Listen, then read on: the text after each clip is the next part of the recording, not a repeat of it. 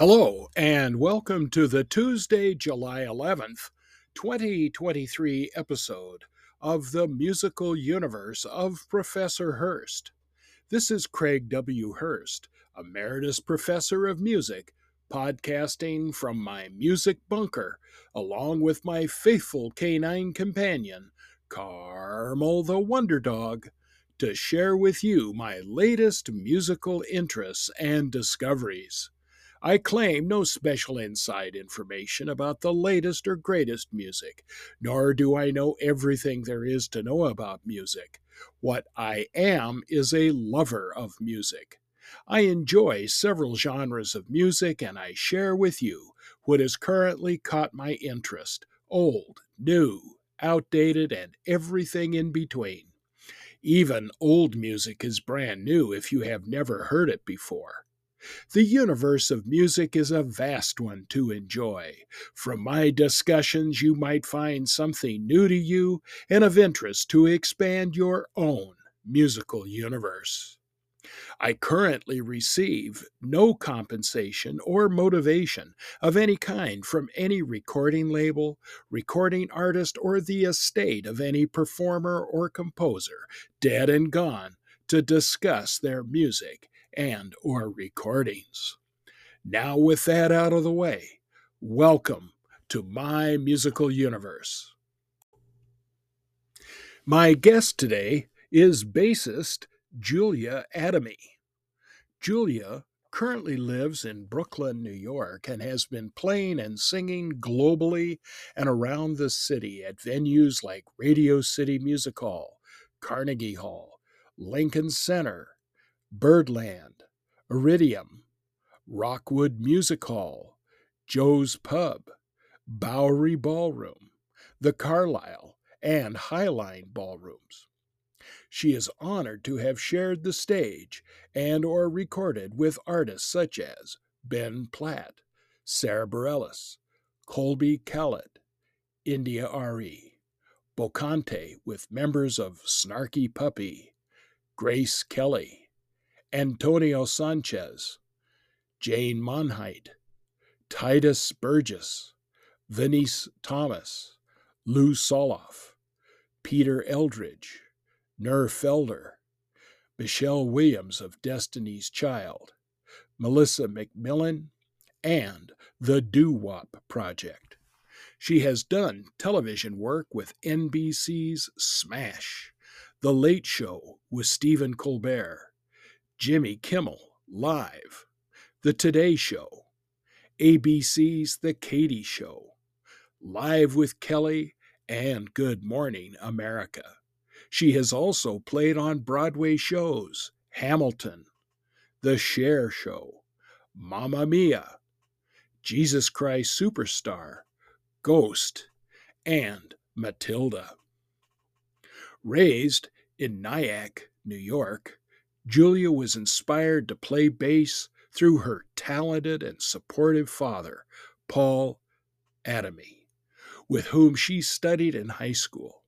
She then went on to get a Bachelor of Music in Jazz Studies from the University of North Texas, where she took lessons with Lynn Seaton and Jeff Bradetic. It is my pleasure to welcome to my musical universe, Julia Adamy. Hello, Julia. Hi. It's uh, really great to talk with you and to have you as a guest uh, on my show today. Lovely uh, to be here. well, I'm. I'm. It's. I'm just ecstatic that we, we were able to finally connect uh, across the ocean and and uh, find a time that we could talk. Yeah. You know, in reading your your bio, uh, it, it seems to me that uh, you were destined uh, from childhood to be a bassist. And uh, I'd like you to start by talking about your father, Paul, and then how and when you got turned on to music. Sure, yeah. Um, so I started playing violin in second grade because, or no, I'm sorry, it was fourth grade. you know, at the time, basically it was like band or orchestra were the options, mm-hmm. and bass wasn't part of that. um, you know, now they make smaller uprights that kids can play, but I don't know if they did at the time, but it just wasn't available. Um, so I chose violin, and it was always my favorite subject, my favorite thing to do in school. Mm-hmm. Um, but I just wasn't connecting to that instrument. And, you know, my dad is a professional bass player in New York City, was a highly in-demand session player, um, had his own group, toured, and then, um, yeah, did ended up doing a lot of Broadway. So he was fully in the New York music scene, it still is. Um, and I'd always go to his gigs growing up, um, you know, and usually sit in the audience and admire him from the audience perspective. And then one day in middle school, it was take your daughter to work day. And my mother's a psychotherapist, so that wouldn't have been appropriate. Mm-hmm. Um, and and I, my dad at the time was playing the Broadway show Mama Mia. Mm-hmm. And um, and so I asked him, I was like, hey, Dad, can I come sit in the pit with you? Like, would that be okay? I think it would be cool to like sit next to you and see what you're doing. And Um, you know, I knew how to read treble clef at that point, but not bass clef, but I was like, oh, I'll follow along on the book. And, and he said, sure. And the conductor allowed it. It was amazing. And so I got to sit right next to him, um, and watch him play the whole show. And I was just blown away, um, at the role of the bass, who he is as a musician, um, and just completely, it was, it was a shift from being an audience member to being solely focused on what he was doing. And I was like, that's what I want to do. Um, mm-hmm. So literally that night I had him teach me a little something on bass, and I was hooked.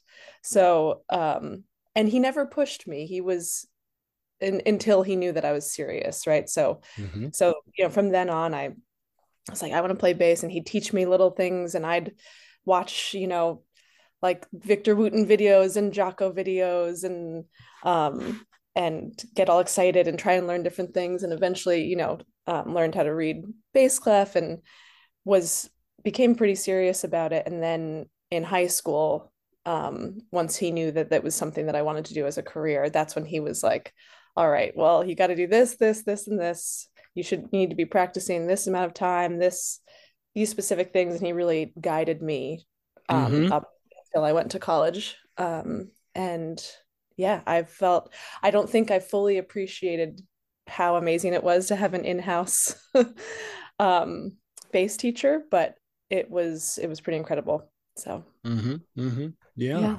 Well, that is, it's really wonderful to have that, that, that kind of experience, and yeah. uh, be able to, you know, Uh, for you as a young young person to experience, uh, you know, the level of playing, which, you know, playing in Broadway pits is is certainly a, a very high rung. I mean, that's, you know, very high professional level. I, I know I interviewed uh, Brian Peresky a few weeks ago, and and I asked yeah. him, I said, what's the most challenging playing that you do? And he's uh, he says, when you play in the pit on Broadway, so because it has to be studio quality, and it mm-hmm. has to be perfect every night, yep. you know, and you can't, uh, and I, you know, that's the highest pressure, you know, that Absolutely. he said, you know, he says, but that's also the kind of challenge that he enjoys, and that there's, there's something to that. So.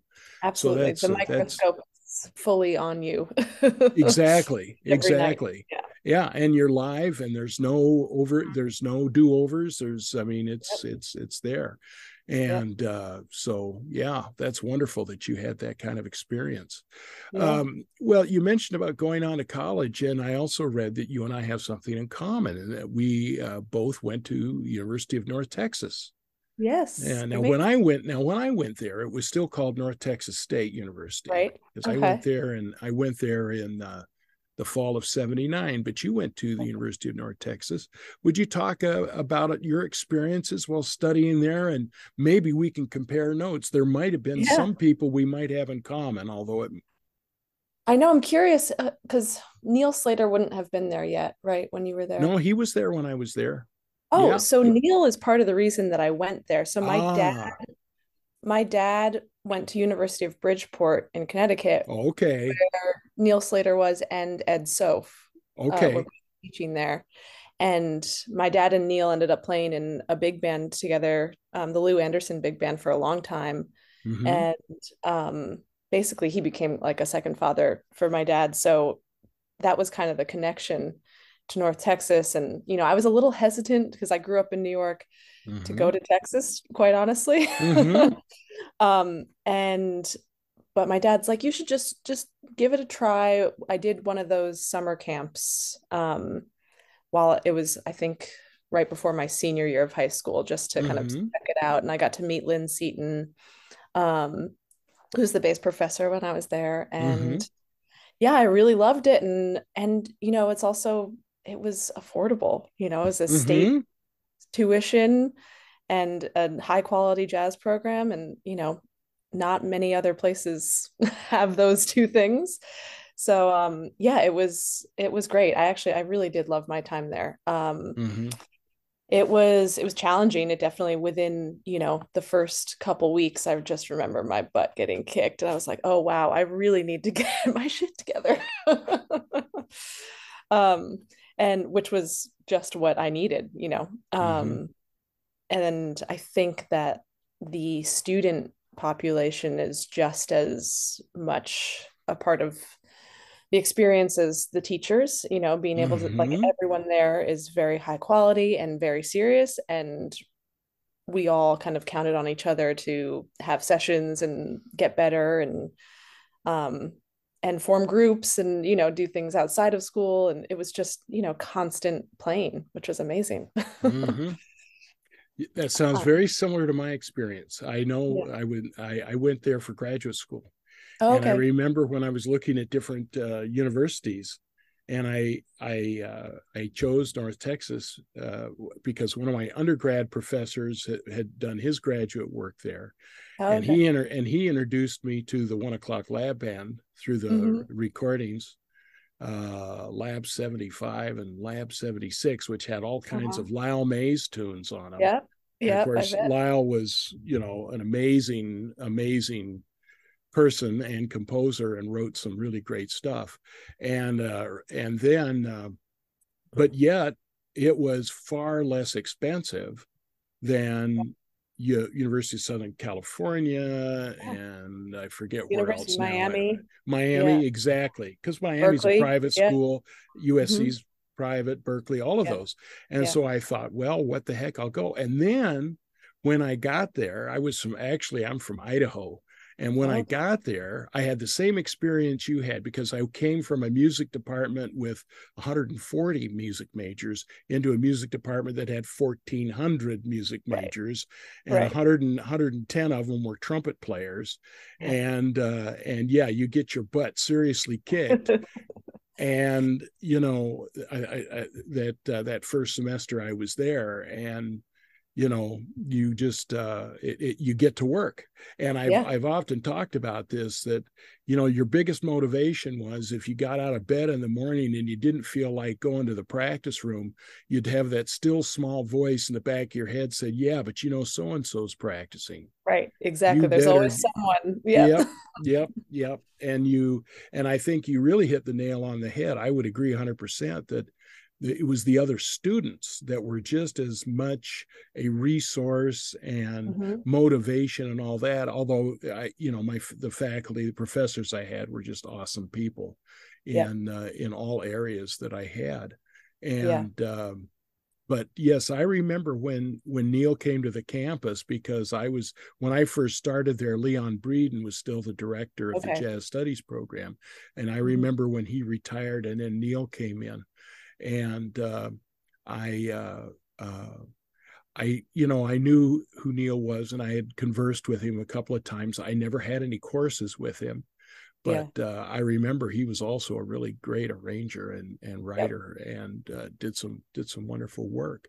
Yeah. And uh, so anyway, well, I thought that was pretty cool when I read about that. Uh, You know. Yeah, absolutely. The North Texas community is is all over the world. I feel like I'm always, I mean, some of my closest friends still in New York, and my husband, mm-hmm. actually, we met in at North Texas. Okay. Um, yeah, my husband's an amazing drummer, Ross Peterson. Okay. Um, and we didn't date in college. You know, we reconnected in New York, but he, yeah, we, and my, some of my closest friends, it's all North Texas. Mm-hmm. It's just a community that kind of lasts forever. And I know people, yeah, all over the world. So well, you know, I have to, I'll have to confess, you know, I drew upon that community when I first started seeking guests for my podcast.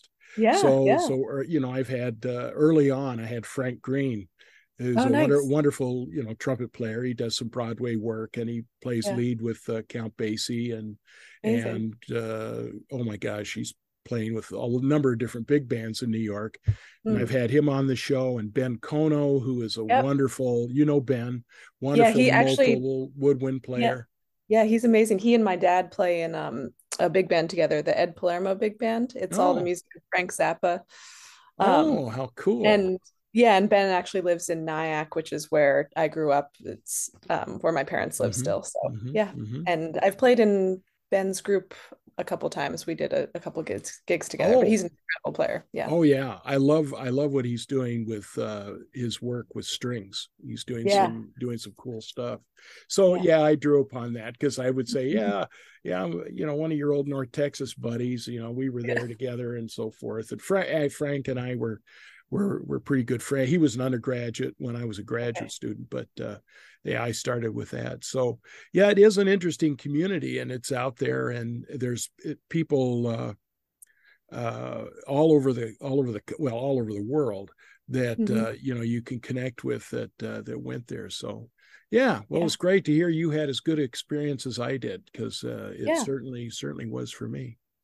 Well, right. let's switch yeah. gears. I want to I want to talk more contemporary here, in that, you know, one of your more recent uh, projects is with has been with Thana Alexa and Nicole Zuraitis, who have both been uh, guests on my show. And I would like to hear your perspective, because uh, I've talked to them about it, about mm-hmm. Sonica and this collaboration that you had with Thana and Nicole in the creation of what I think is a wonderful album. Oh, thank you. Yeah, we had a lovely time making it. Um, I mean, the whole group started um, kind of as a throw together gig. Like, a, I'm sure Thana mentioned this, but it was, um, she had a family friend who was, had an art gallery and was doing an opening and wanted an all-female group. And we didn't really exist at the time, but we were all friends, and mm-hmm. had I had worked with Nicole quite a bit before. I didn't know Thana as well, but through Nicole, we kind of connected. And then she asked if we wanted to put something together, and we kind of just did quick arrangements of things and played individual tunes of ours. And um, it just was a great energy. And we were like, we should do this again. Um, so it kind of grew out of that. And then we're, you know, we're also busy with other projects and, um, things, that it was a very slow build to actually get mm-hmm. this record happening. And the pandemic really helped push that, because we finally had the time to, um, yeah, to sit down and do it. And Thana produced and recorded almost all of it at her home studio, where there was a couple mm-hmm. of little remote things that we did um, at our studio. And then I think Nicole too, but it was, the majority was all at Thana and Antonio's studio um, in Queens. And we'd, um, yeah, it was a labor of love. You know, we put in, especially Thana put in a lot of time and mm-hmm. energy to making it sound the way it is. So, mm-hmm. you know, we're mm-hmm. very appreciative mm-hmm. of that. mm-hmm. um, mm-hmm. But yeah, it was, it was great to be able to um, kind of take some of Thana's tunes, some of Nicole's tunes, and then write some things together. And, and then I added a couple arrangements of my own. Um, I'm not as much of a, I don't write as much as they do, and I don't have my own personal project. So I didn't have like a bedrock of tunes to come from, mm-hmm, but I mm-hmm. definitely brought some new things, did some new arrangements for the group. And then, um, yeah, for me also, I'm, you know, I sing, but I'm not a singer. mm-hmm, yeah. Um, and so it was, I think for all of us, actually, it was an opportunity for us to work on things that we felt uncomfortable with. Mm-hmm. So, um, you know, Thana really got, um, put in a lot of work and is amazing with her loop pedal, but that at the time was kind of a new thing. And Nicole, you know, is an amazing keys player, but just wanted to do more of that. And, um, I wanted to sing more. So we mm-hmm. kind of just brought our our little side projects into the spotlight with this group. And yeah, it was a great opportunity for that. Yeah. Well, I think it turned out really well. I, I oh, mean, I, I, I really love the music. Uh, I especially love the song Doyen. Oh, uh, thanks. That, that's yeah. got to be my favorite on the on the album, although I like oh, I like them all, you know, I mean, yeah. they're just, yeah. And I, I really like too, it, you know, in talking to Thana about kind of the, some of the thematic uh, background uh, for some mm. of the songs and so forth. And I, I love the idea of uh, empower, empowerment uh, of yes. women. I think that's uh, something I fully support. And I'm very, very uh, uh, happy to see that kind of uh, uh, art uh, expressing those those uh, kinds of sentiments. I think that's wonderful. Yeah, absolutely. Yeah, I think yeah. it was really important for us to express that, you know, we've all experienced so many things mm-hmm. in this business as women, good and bad. And so it was really nice to just have a group with just three women to kind of mm-hmm. bring those stories to the table and, right. and, and feel empowered by the, you know, the other two members of the group. It's like, it's they're, they've, you know, we're all good friends now. And it's, um, yeah. yeah, it's just a lovely Lovely thing. Well, I, I have to imagine, and certainly correct. I, I mean, that you've really fed off of each other's energy. Mm-hmm. You know, absolutely. I mean, what you were just saying earlier about each of you making different contributions. I, I, I, I can only envision, of course, because I wasn't there in the room with you when you were recording, but I just have to imagine the creative juices that got flowing, because you would hear. hear an idea and contribute another idea, and somebody would bounce off of that, and it would just, you know, kind of yeah. snowball and and yeah, and come to the the end. So I I think that's really kind of a cool uh cool way to approach things. But uh yeah, yeah I I listen I listen uh, uh I won't say I listen to it every day, but I do put it on my playlist fairly oh, regularly. I, I really that. really enjoy it. I really do. Thank you. Yeah. Well, uh, let's shift gears a little bit. Uh, I know that uh, you're now in England. You were just in uh, Italy. You're on the mm-hmm. road. Uh, please talk to us about your tour and the musicians that you're playing with, and where you've played, and the reception you're getting from audiences, the whole the whole enchilada, so to speak. I'm, we're all curious sure. to hear about it. Yeah. So I'm actually on tour right now with Sam Smith, um, the pop star. Mm-hmm. Yes. And um so we're kind of we just finished the E U and U K leg of the world tour. Okay. So um I'm actually going home on Tuesday. That's I've been gone for three months. It's the longest I've ever been away from home. Um it's been amazing, but also I'm exhausted and can't wait to see my cats. Um, but yeah, so we, we did, let's see, it was six weeks of rehearsal. Um, I'd never rehearsed for that long. It was actually, mm-hmm. I mean, for a production like this too, it actually was necessary.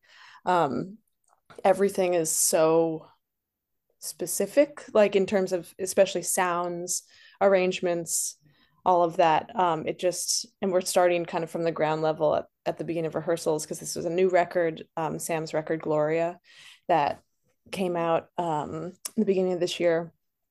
And so it's um yeah it basically it was four weeks of band rehearsal, like just getting the band, the arrangements and sounds all set, and then mm-hmm. two weeks of production rehearsal, um which is when we finally get to uh the stage.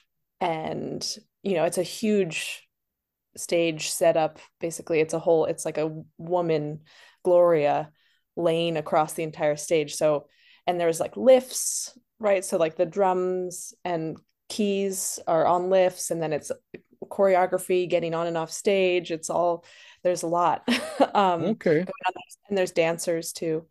So um, yeah, it was two weeks of production rehearsal. And then, yeah. And then we started in the U K. We did um, year, a month in Europe, and um, finished out here in the U K.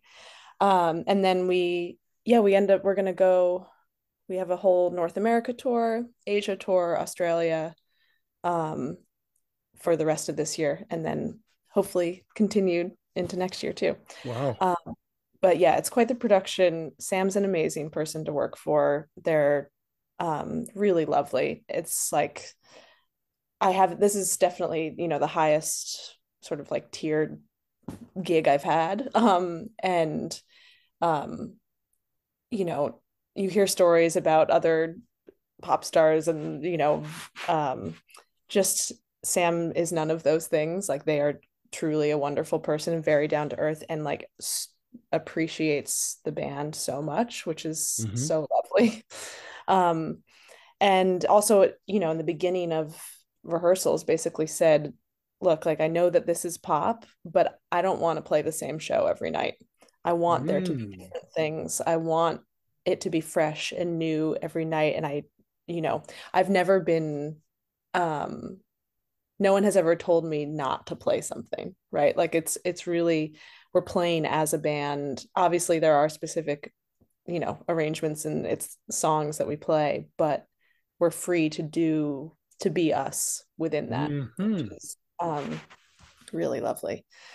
And yeah, the band is fantastic. Um, uh, the drummer, Ginger Hamilton, he's in, um, a, he's British, but uh, lives in Nashville, and it's a blast to play with him. I feel like our, our hookup is right there, which is mm-hmm. exactly what you want. Right in the pocket. Mm-hmm. Yeah. Um, so that's been fun. And yeah, every, the whole band is great. It's so it's uh, me, Ginger, uh, our keyboard player, Ruth, um, O'Mahony Brady, and then guitar player, Benjamin Totten. And then there's three backup singers. Mm-hmm. Um, and yeah, it's been quite the ride. You know, we're playing arenas for, you know, fifteen to twenty thousand people every show. And um, it's amazing. You know, people are absolutely loving it. Just to, ha- I've never consist, I've never done a, a full arena tour. Like we, we did a couple arena mm-hmm. gigs last year, but to do a full tour where every night there are twenty thousand people that are absolutely loving it. It's, I mean, the energy is incredible. I, I, I have to think that that might be just a tad overwhelming. Yeah. Uh, you know, I mean, depending on, you know, how much, uh, you, you know, it's like, I think about uh, when I play at a club, if I've got an audience of ninety, that's mm. ecstatic. You know, of course, clubs yeah. are much smaller. And so yeah. it's still full, but it's, you know, but it's only, I can't imagine playing for ten to twenty thousand people. That just, that blows me away. Yeah. You know, and, uh, and that, do you, do you feel like, uh, and this is maybe an obviously stupid question, no. but do you feel like, because you're playing in so much of a lot larger venue with so many more people, that there's, there's not nearly as much connection as you might have, say, in a smaller, uh, more intimate kind of, uh, venue? Actually, I find that that's not true. I mean, it's okay. definitely further away from people, and I can't see everyone's face. Like right. there's, I'm only really seeing the first couple rows of people, because there's, uh, you know, I can't see faces necessarily, like mm-hmm. throughout the whole of course place. Not. Yeah. But the love that the audience brings is truly incredible. And they are so present and so there for the show that it's um yeah I, and I always try and find like a person or two within the front, you know, couple rows to kind of have a little connection with. Um you know, one show was this little girl who was maybe eight or nine years old that just at one point like looks at me and gives me a big thumbs ah, up. Okay. It's really okay. sweet. And so there's there is that connection there, and it's just amplified.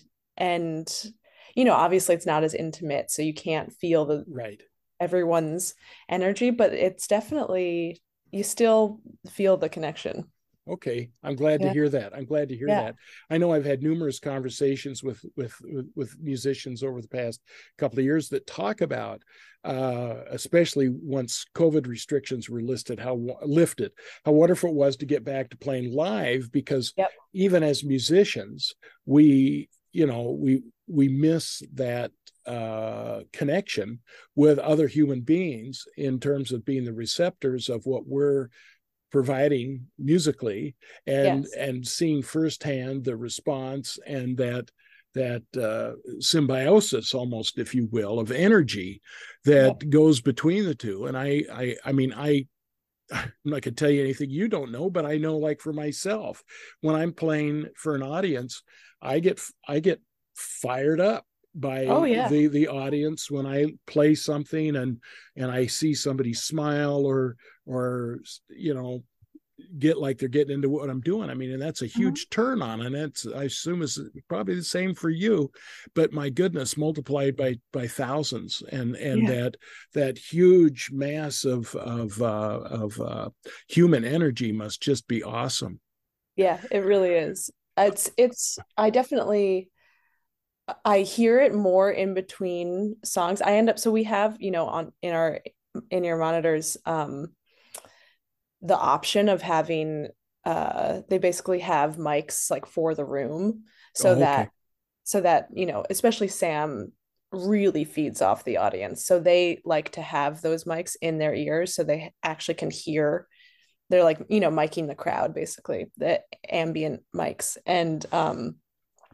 I, I only have a little bit bit of that in my ears just so I can like be present with the music, but there's so sometimes I forget how massive it is until at the end of a song you actually hear, you know, the full crowd kind of through your in-ears and you're like, oh wow, there's a lot of people here. It's, it's just yeah. a big roar of sound, I'll bet. Yeah. I'll bet that's yeah, really cool though. Really cool. Yeah. yeah. yeah. Well, um, during the show, does the band get featured at all? Actually, yes. Oh, um, wonderful. Yeah, Sam actually features all of us, which oh. is amazing. So, um, so uh, you get to get to do some soloing then. I mean, yeah, a little bit. You know, it's it's like eight bars, but okay. it's um, yeah. But we each have our moment of feature. Like the singers each get featured on a tune where they're singing lead with Sam, and then um, yeah, we each get like a little solo moment. and and Sam introduces us, and yeah, it's really it's that's, fun. That's cool. I'm glad yeah. to hear that that's someone who yeah. does appreciate the, the the people that uh, play play with him. That's awesome. yeah. I'm happy yeah, exactly. to hear that. yeah. And uh, well, that's great. And so you uh you're ready to have a rest, and then you're going to you're going to pick up and go go again North American tour. When when will that start? That starts in July, the end of oh, July. Oh, okay. So you're going to have yes. about a month, about almost a month to, to a little R and R maybe. And yeah, that's good. Yeah, yeah, definitely a month at home. Um, right now, I'm I only have a couple gigs at home. I'm trying to keep it um, relaxing and yes. rejuvenating. And not that, I mean, I want to be playing other music too, but it's, sure. um, I'm not necessarily trying to like hit the ground running when I get back. Um, I, yeah. It's Fo- yeah, it's focus good. on some self-care and yeah. rejuvenating and recharging your batteries. I yep. think that sounds like a good idea, because that, yeah. I can't even begin to uh, imagine what what it must be like to do what you do, because that just sounds like uh, an incredible thrill. It's an incredible it thrill. Yes, it okay, is. Well, I don't Uh, mean to, to cast any shade with this next question, but I know there's got to be challenges. What is the major challenge of being a musician in the twenty-first century? Um, I mean, I'd say, especially as a, um, you know, as people that put out their own music, I think the biggest challenge is uh, streaming, right? Okay. um, and it was something that I didn't really get a taste of until the Sonica record came out, because that was the first record that, you know, I, I put out, um, and just getting, yeah, getting people to listen to your music, getting your music out there. It's, um, it's definitely difficult, and it's not even, you know, we had a whole debate over whether even to print C Ds and whether we could sell those, and you know, I don't really have a place that I can sell them, so Thana and Nicole ended up printing C Ds for themselves that they could sell at their own record or their own shows, but you know, I can't sell Sonica C Ds at a Sam Smith concert, so that's right. I ended up not getting um C Ds, and yeah, just trying to figure out how to how to navigate all that. Um it's new for me, mm-hmm, and mm-hmm, mm-hmm. um yeah, it's, it's tough just to make, you know, any sort of money off of what you put out into the world. Um, yeah. I mean, have- I, I'm still I'm still waiting for my first twenty dollars check from Spotify. Yeah, from my, yeah, exactly. al- from my album I put out about three years ago. So yep, yeah, yeah, yeah. Yeah, I know what you mean. Yeah, um, so that's definitely a challenge. But then, you know, for me, it's really, and I don't think this is necessarily a new challenge, but um, it's, I think, maintaining some sort of um, routine and health on the road is, mm-hmm. um, is definitely tough. And it's still something, even though I've toured, you know, for years, um, like I said, this is the longest I've been gone. So I've really had to try and figure out how to navigate all that and make sure I'm, you know, eating right and still working out enough to feel good and, and healthy and strong. And, but then still, you know, have to sleep on buses and, and, um, you know, want to make the hang when the hang happens. So it's, uh, yeah, it's something to navigate. And again, this isn't anything new, but it's, um, something that I've been mm-hmm. definitely thinking about recently. So, okay. I, you know, I just thought of a question I'd like to ask you, and if you sure. don't wish to answer it, that's quite all right. Uh, but I'm curious to know, how did you land the gig with Sam Smith? Oh, sure. Yeah. So it's, I'm, I did audition, but it was based on a recommendation. So um, mm-hmm. a good friend of mine, David Cook, who's an amazing um, keyboard player, he, uh, he recommended me. So I'd worked with him on a couple different things before as an, he was the M D for an artist that I worked with. Um, he's also Taylor Swift's M D. So is very much in that world, mm-hmm. but is an amazing jazz piano player. So mm-hmm, mm-hmm. Um, he, uh, yeah, he's actually on my husband's record that's coming out soon. Like, he's definitely in the New York jazz scene, but happens to also be in the kind of like the pop world. Um, and so he, the M Ds for Sam reached out to him, um, asking for recommendations. And so he recommended me, and then they had me come out to L A and audition. Okay. Um, so I did go audition, played three tunes that I found out about, you know, like three days ahead of time, and flew out mm-hmm, and, mm-hmm. and, uh, it was just me and, um, the M D and the manager and, um, the like tour director in the room. So it was, and it was good vibes immediately. And, um, yeah, we got along, and it was very easeful. It wasn't, um, you know, of course I was nervous going in, but, um, they made it very comfortable, and yeah, that was that. I, I want to drill down just a little bit. And again, these are not questions that I sent to you ahead of time. So if you don't oh, want yeah. to answer them, it's all right. Because I'm just curious to know, sure. I, I have to imagine that anybody who would have been recommended for this gig would have had the chops. Yeah, totally. So, so when you audition, what was it that maybe separated you from other people who didn't get the gig? And was any of it not necessarily related to your playing? I mean, you talked about people getting along and and that mm-hmm. sort of thing, and that, and uh, the talk about the importance of that, as well as the actual mechanics of your playing and and uh, musical choices that you made that obviously impressed them. Yeah, yeah. I mean, I. Um... you know, the songs that they chose for the audition were three very different songs that, like, Sam's, um, Sam's songs have gone from, you know, straight up like soul pop to now current, like it, we almost even in the production get into, you know, like heavy metal for a second. It's okay. Like, it's a very wide range of things. So the the three songs that they chose for my audition kind of encompassed that wide range. So I think, you know, obviously everyone that auditioned, I'm sure, was an amazing player, but, you know, I don't know. I've always um, just really cared about diversifying my, you know, what I can do and genre wise. And, you know, I had to slap on a tune, play regular finger style, and then with a pick, kind of muted pick thing. So it's just, it was like doing a variety of things. Um, and also for me, I mean, my number one thing in my mind is feel as a bass player, um, is like, does it, does it feel good? Um, where is the, yeah, where's the pocket? How does it mesh with everyone else? Um, and so I always go into any new um, opportunity with that kind of at the forefront. And then, um, and then it's kind of like sound and, um, and then I'll add, you know, I add, I didn't necessarily play exactly what was on the track. I added like a couple little things here and there, but nothing crazy. Not, I didn't want to mm-hmm. overwhelm it.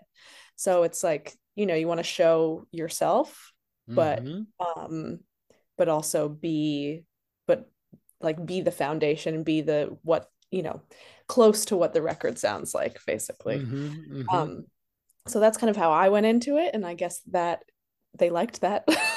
Good.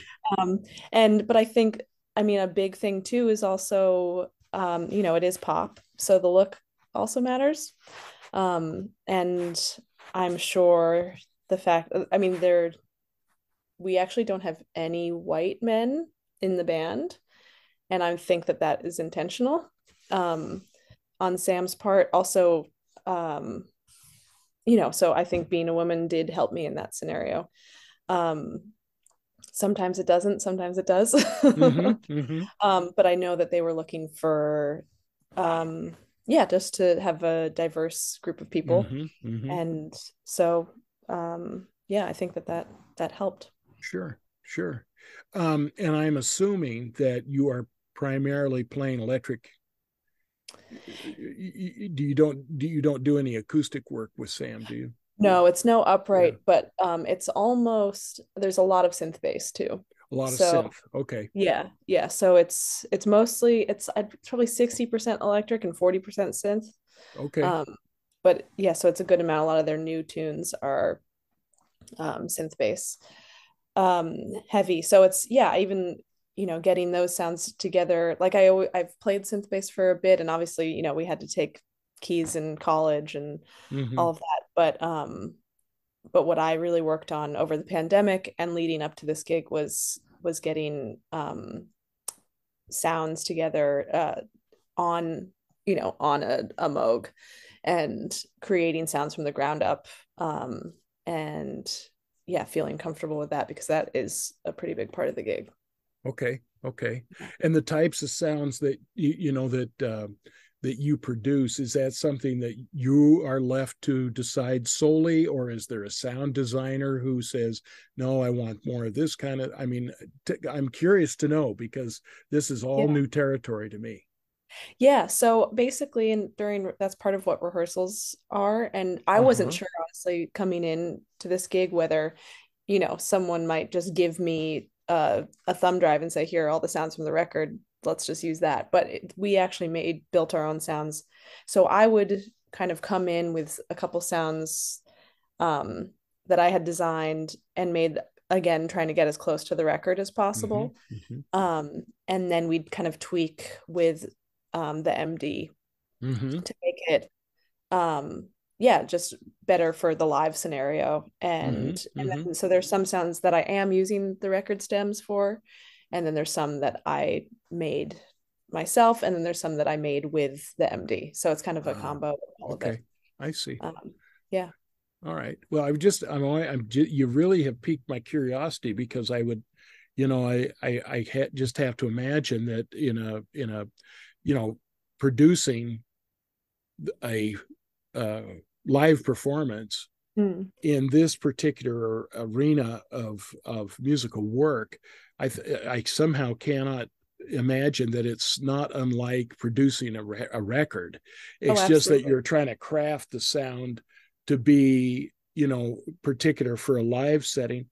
And and then also, depending on where you are, I imagine that the acoustic concerns and so forth may change. Uh, You know, I, I mean, I don't know, you know, but uh, it seems to me that you'd have to have a, uh, like a producer, sound stylist, uh, someone with really good ears about how to keep the Sam Smith sound consistent, yeah. or at least, you know, I like what you were telling me before, that they give you sort of a framework and then said, but we want you to have some freedom as well. It's yeah. not like you're just an automaton recreating you know, what, what went on there. I like that idea, but I imagine there still has to be some sort of overarching sound concept that, that Absolutely. Somebody says, you know, Julia, I, I need you to just turn down one notch or something. I, I don't know.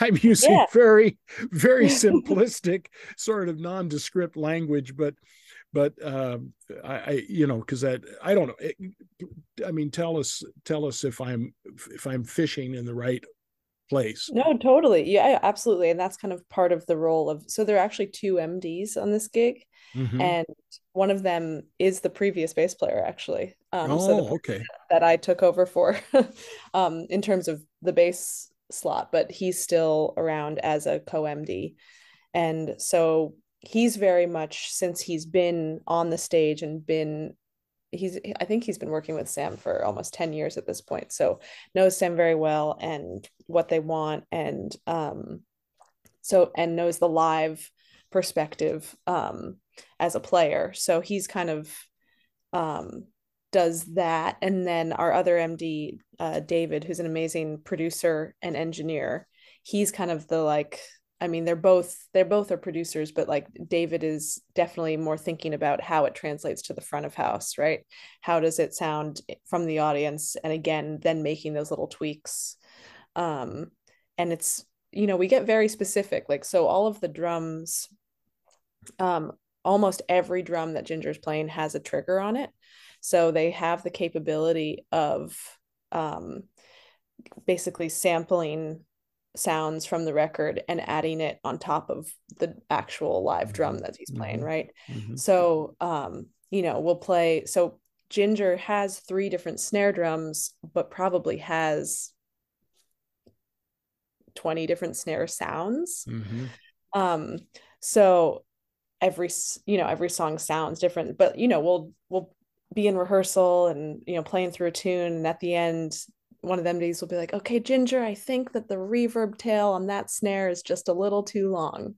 And then we tweak it and, you know, do it again. So it's like, it gets that specific. Wow. Um, just to, yeah, to get to, they're really trying to have the best sounding show possible. And I really do appreciate that for, again, a show like this where, um, yes, it's about what it looks like visually, but this, what it sounds like is number one. And I think part of that comes from, you know, Sam is truly an incredible singer, you know, that they actually are a singer singer, you know, and mm-hmm, not, mm-hmm. not, and they never, there's never auto tune on Sam's voice. There's never, it's always live. It's always, um, yeah, you're, what you're listening to is, is what they're giving out. And they, you know, it's, um, so the sound really matters.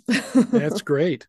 Yeah. Well, I, you know, I, you know, these are kinds of things that, that, uh, you know, I, I think about and I get overwhelmed about. I, I, I'm just, you know, it's like, like I, I, I tell people, I say, well, I, I'm all wrapped around nineteenth century technology. I mean, you know, I play, in a, I play trumpet, you know, it's got valves, but you know, it's not like, and all the electronics and so forth. And it's like, I, I recently actually last uh, summer, late last summer, mm-hmm. I finally invested in, uh, in one of these. And, oh, nice. uh, it's a, it's a, it's a, it's a MIDI controller. That, oh wow! That looks like a, you know, with a trumpet. But it has valves, so you can play well, it like they're a... buttons, yeah. So yeah. you can change, but actually, you you play it. Yeah, I have to use piccolo trumpet fingerings for the low register, so ah. I so I have to add this here. I see. To get down, down, you know, and then because this button actually is an effects button, as is this one and this one. Okay. And and it's called a tilt. It's DigiBrass is the name of the company, but it's called a tilt because all I have to do to jump octaves is just do that. Oh, interesting. And so it's it's very I'm very I'm overwhelmed by it, uh, and yeah. I run it. I I just um, Bluetooth through a synth I have on my iPhone. Yeah. And. Uh, And, and it's a lot of fun, but I start getting into electronics and technology and I'm kind of like, oh my gosh, where, you know, where do I start? Yeah. I can't sort it all out. So to yeah. hear what you're talking about, I'm aware of is out there, but I'm like just blown away by people that can have the ears and the mind's big enough to be able to say, you know, the reverb tail's a little too long there. Yeah, I'm like, yeah, exactly. I'm going, oh my gosh, you know, that just blows me away. So yeah, that's yeah, it's awesome. Definitely a producer's a producer's mindset, you know. And I, I I'm the same way. I'm blown away by it too. Like I, you know, I figured out how to do some sound design on a synth, but but I don't know how all of the inner technological workings go. I mean, thank goodness I have a tech, because you know, we have a keyboard tech and a guitar tech that kind of, I work with both of them because of the keys and bass. And, you know, we're all on um, wireless setups.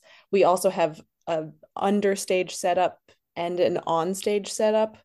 And my Moog on stage trigger is, I have like a synth or a, um, a MIDI controller off stage that I play sometimes, but it's mm-hmm. um, controlled by the Moog on stage. I don't know how it works. My tech figures that out and I just play it. mm-hmm, mm-hmm, yeah. But, um, but yeah, we are able to have like two full different setups, um, kind of all in the same rig, and it's it's amazing. But yeah, yeah, my head, it kind of it goes over my head a little bit. I'm you know I'm trying to get better at all of that stuff and asking lots of questions to these people that know all about it. But yeah, well, you it's know, like, I was just it, taught to play. So yeah, well, that's the way I am. And, yeah. Well, it's like the guy that designed and produces this uh, this digibrass uh, yeah. instrument is uh, from Wisconsin. He's from up in oh, Eau Claire, wow. Wisconsin. I'm going to yeah. see him. Uh, Uh, here at the uh, I T G conference I'm going. It's in mm-hmm. Minneapolis. He's going to be there, there. But I, I got a, I did a Zoom with him one time because he wanted to know how I was doing with the instrument. I was one of the early yeah. adopters. I said, oh, David, I said, the main thing is I'm just overwhelmed by it because it can make so many different sounds. I can't figure out which one to settle on and then right. to work through the, anyway. So he gave me some guidelines. He says, just use this sawtooth wave, stick with that one, get your technique together. Then you can branch out with all the different sounds. So yeah, exactly. But, yeah. There's endless possibilities. Really. But I'm well, it is, and the one I have found now that I use the most is one that sound when I play it'll it sounds like a pan flute, mm, and so okay. I'm using I'm using that one, and oh. um, it, yeah, whatever. But it, I mean, the whole thing with electronics and synthesis and all of this stuff. I mean, I, I guess I was I was born. Uh, well, maybe at the right time, because I I remember when all this kind of stuff started. Yeah, yeah. Uh, not the synthesizer per se. That was when I was born, but I can still remember the first synthesizer we had when I was in high school, and you had to patch it with little plugins just to get yep. a monophonic sound. There was no right. polyphonic synthesizer till like right. the A R P twenty-six hundred, and then yeah. it just uh, well. Anyway, and I hear I yeah. was focusing on Baroque trumpet literature. I mean, you know, what yeah. can I say? Always, always engaged in the in the in the past. Yeah. Well, anyway, uh, before I take up too much time talking about me, I want to get back to you. You know, I understand that the bread and butter of bass playing is being part of a rhythm section, and uh, but I'm curious to know. Uh, about you and your artistic yearnings. Are you engaged in any way in bringing the bass into the spotlight as a solo or soloing instrument, either through your playing or writing, or getting to where you're treating the bass as a melodic or solo instrument outside of its typical role? Yeah, um, I... personally have kind of remained in the um the bass is the foundation and more of what you feel rather than hear. Okay. Um, but it's that's just what I love about the instrument. Um but I also I mean sl- I've definitely Sonica was one of the things that kind of helped me bring bass more into the spotlight, or play, playing with pedals a bit more to get Um, more just like soundscapes and and sound effects rather than specific bass lines or something like that. But as as a soloist, that's not really where where I come from or or what I've done with my career. Um, mm-hmm. But I so appreciate the bass players that can do it. I think, you know, you said like Charles Mingus and Jaco, mm-hmm. and mm-hmm. you know, and I even think of someone like Derek Hodge, um, who I love that. that can do that with the bass and do it really well, and it's gorgeous. Um, but it's just not, it's not really something that I've kind of delved into. I just, okay. you know, I grew up on, um, on Motown and, um, you know, an old soul and just, you know, James Jamerson grooving, and that's just what speaks to me. So sure. yeah. Well, I mean, you know, it's, it, we all have our, we all have those things that, that, uh, flip our triggers, and, and, yeah. you know, I, I, you know, there's nothing I like as a, as a horn player is playing a great, along with a great bass groove. I mean, you know, yeah. it's, that's, uh, that's such an important part of any kind of, uh, of group. You know, it's like we say here in Wisconsin, yeah. if you're going to play the polka, you got to have a tuba in the band. Yeah, exactly. You know, you got to have that baseline. Yeah. Um, okay, well, here you are, an experienced professional. What advice would you have for people who are aspiring toward a career in music? I would say, I mean, we kind of touched on this a bit, but, um, you know, being a great player is just part of it. It's only one part of having a career. Um, it's being easy to get along with, um, you know, being personable, having, um, even as like a touring musician, I'm just one, there's one hundred eighty of us on this tour. It's a huge tour. So, you know, I have to, I kind of, you know, we have, we, we have a, our groups of friends, and it's all, you know, lovely, but like, I try and keep a low profile, you know, in a way. You just don't want to, I'm not trying to, I don't want anyone to think that I'm an issue. You don't, you know, that's part of, it's just like being able to be a team player. Mm-hmm. And um, I think that's such a huge part of the job that doesn't always get talked about. And again, it's not something that, you know, when we went to North Texas, it's like, they, they talk about it, but it's more like, here, here are the tools to, to play well. Here are the tools to become a great player. And then you go out into the world and you kind of have to figure everything else out. And um, yeah, so I think being a team player is definitely a huge part of it.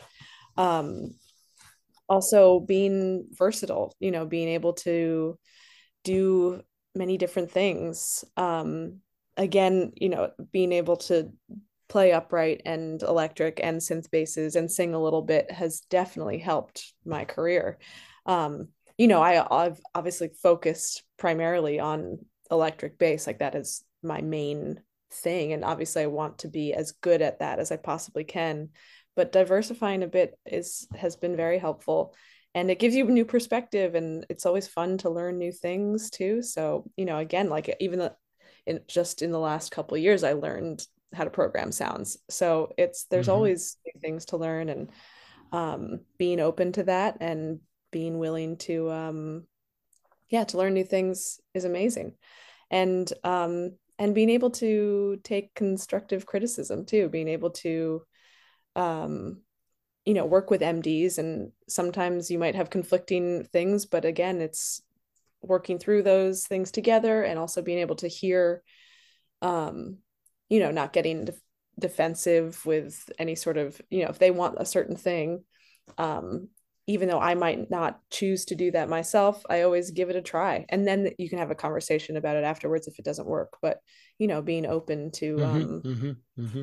to, yeah, changing, you know, yeah, doing what you, uh, maybe things that wouldn't necessarily, that would push you in a different direction, and just being sure. open to that. So, yeah. Mm-hmm. Yeah. Sometimes we need to get out of our comfort zone. Mm-hmm. Because, uh, you know, I think we, we learn from that. Uh, yeah, if nothing else, that maybe that we don't like something, but you never know whether you're going to like something unless you try it. Exactly. I think that's that's excellent advice. Um, you know, I was also going to ask you, you know, what you've learned from your association with other musicians in New York and elsewhere. I, I somehow feel like, though, that you would give me about the same answer that you just yeah. did, uh, because it sounds to me like, you know, an And what you're telling me is that being a great uh, or great being a successful in the music uh, profession is is probably as much about being someone who is uh, uh, uh, nice to be around, someone mm-hmm. who can be uh, a stimulating conversationalist, someone who you can work with, who can yep. be flexible, pliable, yep. amenable, all those kind of things, and yeah. not just being, and just don't be a prima donna a-hole. Yeah, exactly. You That's know? Really what it is. Yeah. Yeah. Yeah. yeah. I, you know, I used to tell my students, my non-music major students, who would always ask this question, Doctor Hurst, how is learning about Mozart going to help me get a job? Hmm. And I say, it may not help you at all, but it might help you keep your job once yeah. you get it, because you'll have something to talk about around the water cooler other than what was on T V last night. You know, and so like that, be, yeah. yeah, so be well read, be well versed in music and theater and the arts, so that you have something interesting to talk with to people. Absolutely. And, and one of my favorite things is, you know, sharing favorite music and, and, uh, yeah, with people on this tour, and turning people on to different things, and hearing and being turned on to different things by, you know, people that I had never heard of. And, and also part of the, the banter of like being on the road with musicians is being able to talk about music history. That's oh, yeah. definitely a huge part of it. Yeah. And knowing certain records and being a part of that conversation. It's yeah, it's yeah. fun. I, I no, I hear you. I mean, it's like, it's, it's sort of like, you know, my wife, who is not quite as big of a sports fan as I am.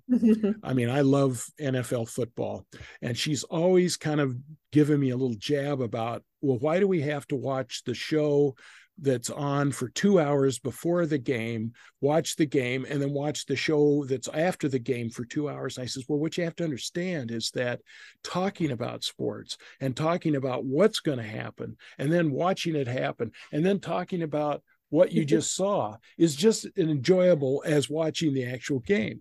Yeah. And I think, and I think music in many ways, you know, is that shared experience. You know, we talk about recordings, you know, it's like, you know, and you bring up, uh, you know, uh, you know, like, uh, oh, wow. Uh, so what from Kind of Blue, and everybody goes, oh yeah. Yeah. You know, because you have, we have that shared experience, and, and we Absolutely. Can talk about it, and it's, and it's really, really kind of neat. And yeah. I, I'm going to be, I'm going to be very frank with you. Now that you've mentioned that your husband has a new record coming out, I'm going to seek him out, and I'll yeah, see if he would like do. To be a guest and talk about his, his music and learn more yeah. about his, uh, what do, do, do you know what the name of his new album is? You know, I think he's still deciding, deciding between two things. So I don't oh. want to give Yet, okay then but, don't don't don't do it yeah.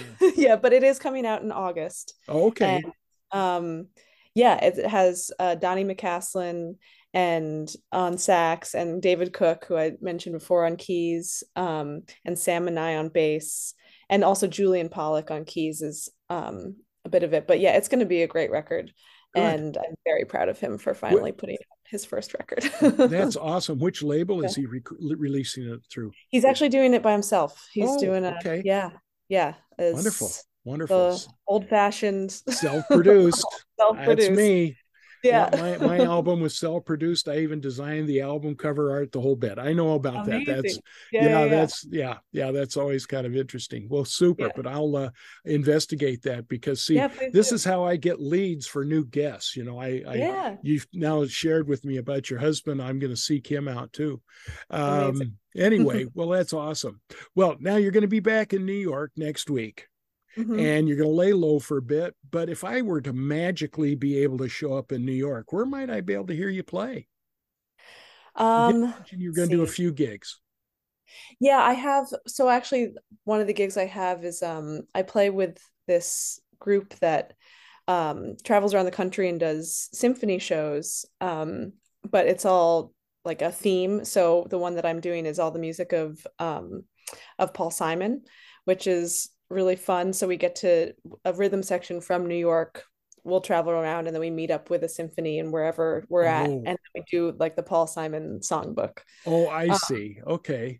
Yeah. So I'll, I'll be in Ohio for, um, for a weekend. Well, so you're not and, really going to be in New York then playing. Um, I mean, not, let's see, the first two weeks, I like, I, we were also supposed to go home a little bit later, and things a couple things got um got canceled, so we're actually going home a little early. I we see. Just found this out, and so I don't have the first week and a half that I'm home. I'm kind of just like not doing anything. That's okay. Um, and then yeah, have this Ohio gig, and then I'm hoping to, you know, do a couple local gigs in New York. But right now, um, I actually don't have anything, which is a a strange thing to say. Uh, that's not usually the case, but we'll be hey. um, we'll be all around North America in July and August. So maybe. I think you, I think you deserve a break. I think yeah. you deserve a break. I think you know you, yeah. you know your bathrobe and fuzzy slippers and laying on the couch yeah. and uh, you know and watching uh, you know binge watching whatever shows you like. I think yeah, exactly. you deserve it. You deserve it. That's awesome. Well, I'm going to ask you one other thing. Do you have any uh, uh, other recording projects uh, on the horizon? And anything that you're going to be involved in? Yeah, I mean, again, a couple kind of as a side person um, sessions that I'm going to be able to fit in end of June and early July. Um, there's a great singer-songwriter, uh, Charlene Kay, that I'm um, mm-hmm. planning on doing some part of her record, her new record coming out. She's, um, yeah, a great singer and guitar player. And I'm actually on one of the tracks on my husband's record, um and then um yeah picking up little things along the way, but none of my own personal projects. Even with Sonica, we had to kind of um put it give it a little bit of a rest while I'm I'm touring most of the year, so it's just sure. hard to you know keep that up, but we're not done, so well there you go. Well that's good. Yeah. that's good that's good well uh Julia, we've asked, we've been talking for about an hour. Is there anything else you would like to add or tell my audience I have not asked you about? Hmm. Um, I don't think so. We covered quite a lot of ground. Okay. Um, yeah, it's been a pleasure. And, you know, right. I'm just always, yeah, happy to talk about music and how to do it as a career, which is still amazing to me that it's possible. And um, well. I uh, no, you're you're spot on. That's one of the things I enjoy about doing this podcast is uh, having the opportunity to meet people like you who love to talk about music, because I love to talk about music and love to hear people talk about music and meet new people. And it's just awesome. And, and Julia, I want to thank you for taking time to talk with me today. And um, I want to wish you uh, all the best with what I'm sure will be a continued successful musical future. Thank you so much. Yeah, it was a pleasure. You bet. Have a great uh, rest of the day. It's probably almost tea time. Yeah. And uh, so... So have a wonderful uh, rest of your tour and safe travels home, and uh, all the best with uh, the new tour when it starts. Thanks so much. You bet. My Discovery Composer of the Week is Kaja Saariaho, a Finnish composer born in nineteen fifty-two. After attending the Helsinki University of Art and Design, she studied at the Sibelius Academy, where her teachers included Paavo Heinonen from nineteen seventy-six to nineteen eighty-one, and later at the Freiberg Musikhochschule from nineteen eighty-one to nineteen eighty-two with Brian Ferneyhoff, Klaus Huber, and others. In nineteen eighty-two, she moved to Paris, where she has worked regularly at I R C A M. She has also worked in San Diego from nineteen eighty-eight to nineteen eighty-nine and served as visiting professor of composition at the Sibelius Academy from nineteen ninety-seven to nineteen ninety-eight. Saariaho's early output from the late nineteen seventies includes many melodious vocal works, with Im Trauma for cello and piano from nineteen eighty. However, her focus shifted from, mel- from melody to tone color, which, uh, with harmony, became a central element in her music. Melodies and distinct rhythmic patterns rarely appear.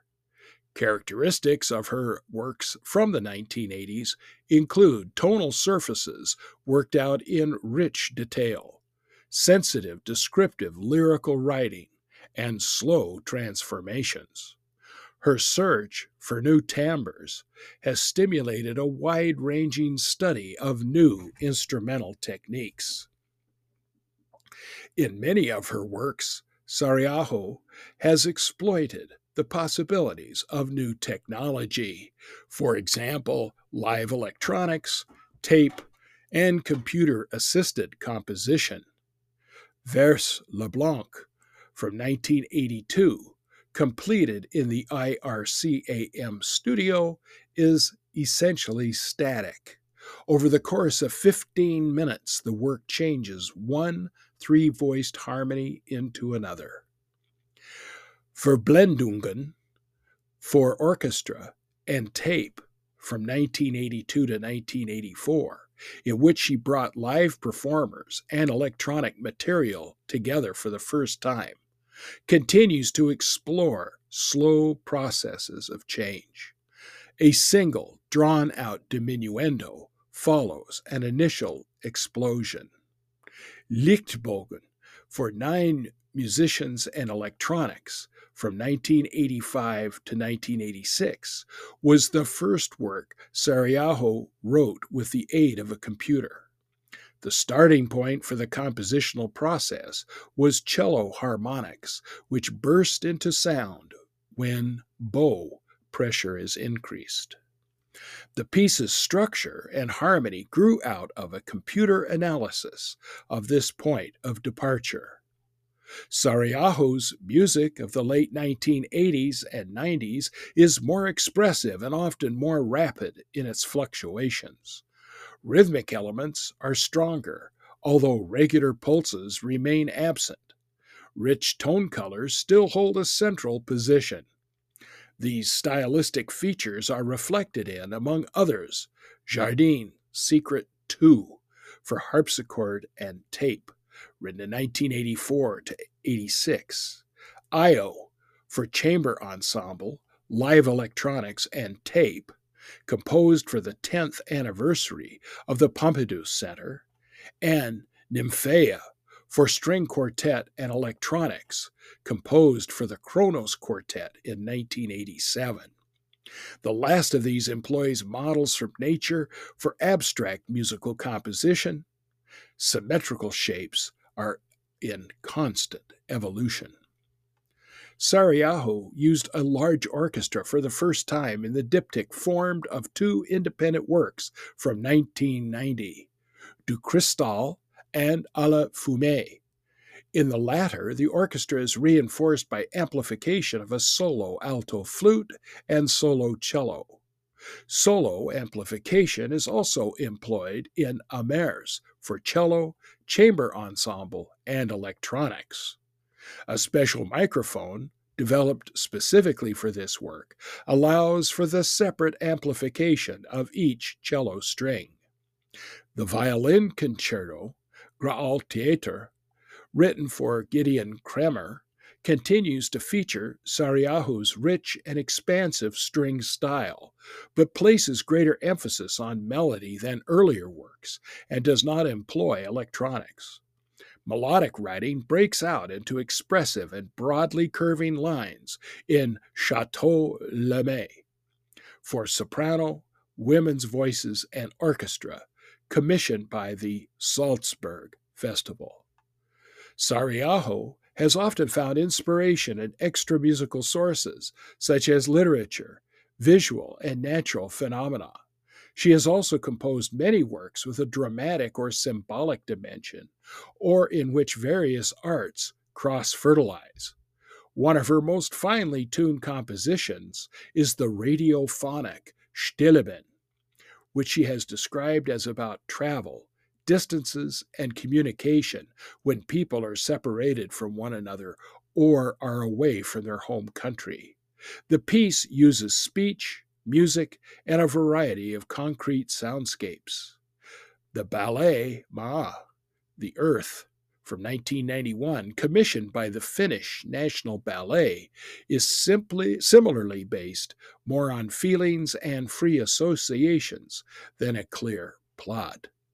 L'amour de Loin, an opera commissioned by the Théâtre du Châtelet, Paris, and the Salzburg Festival, which was premiered at in Salzburg in August of two thousand, takes the imagined life of Joffre Rudel, a twelfth century troubadour, as its subject.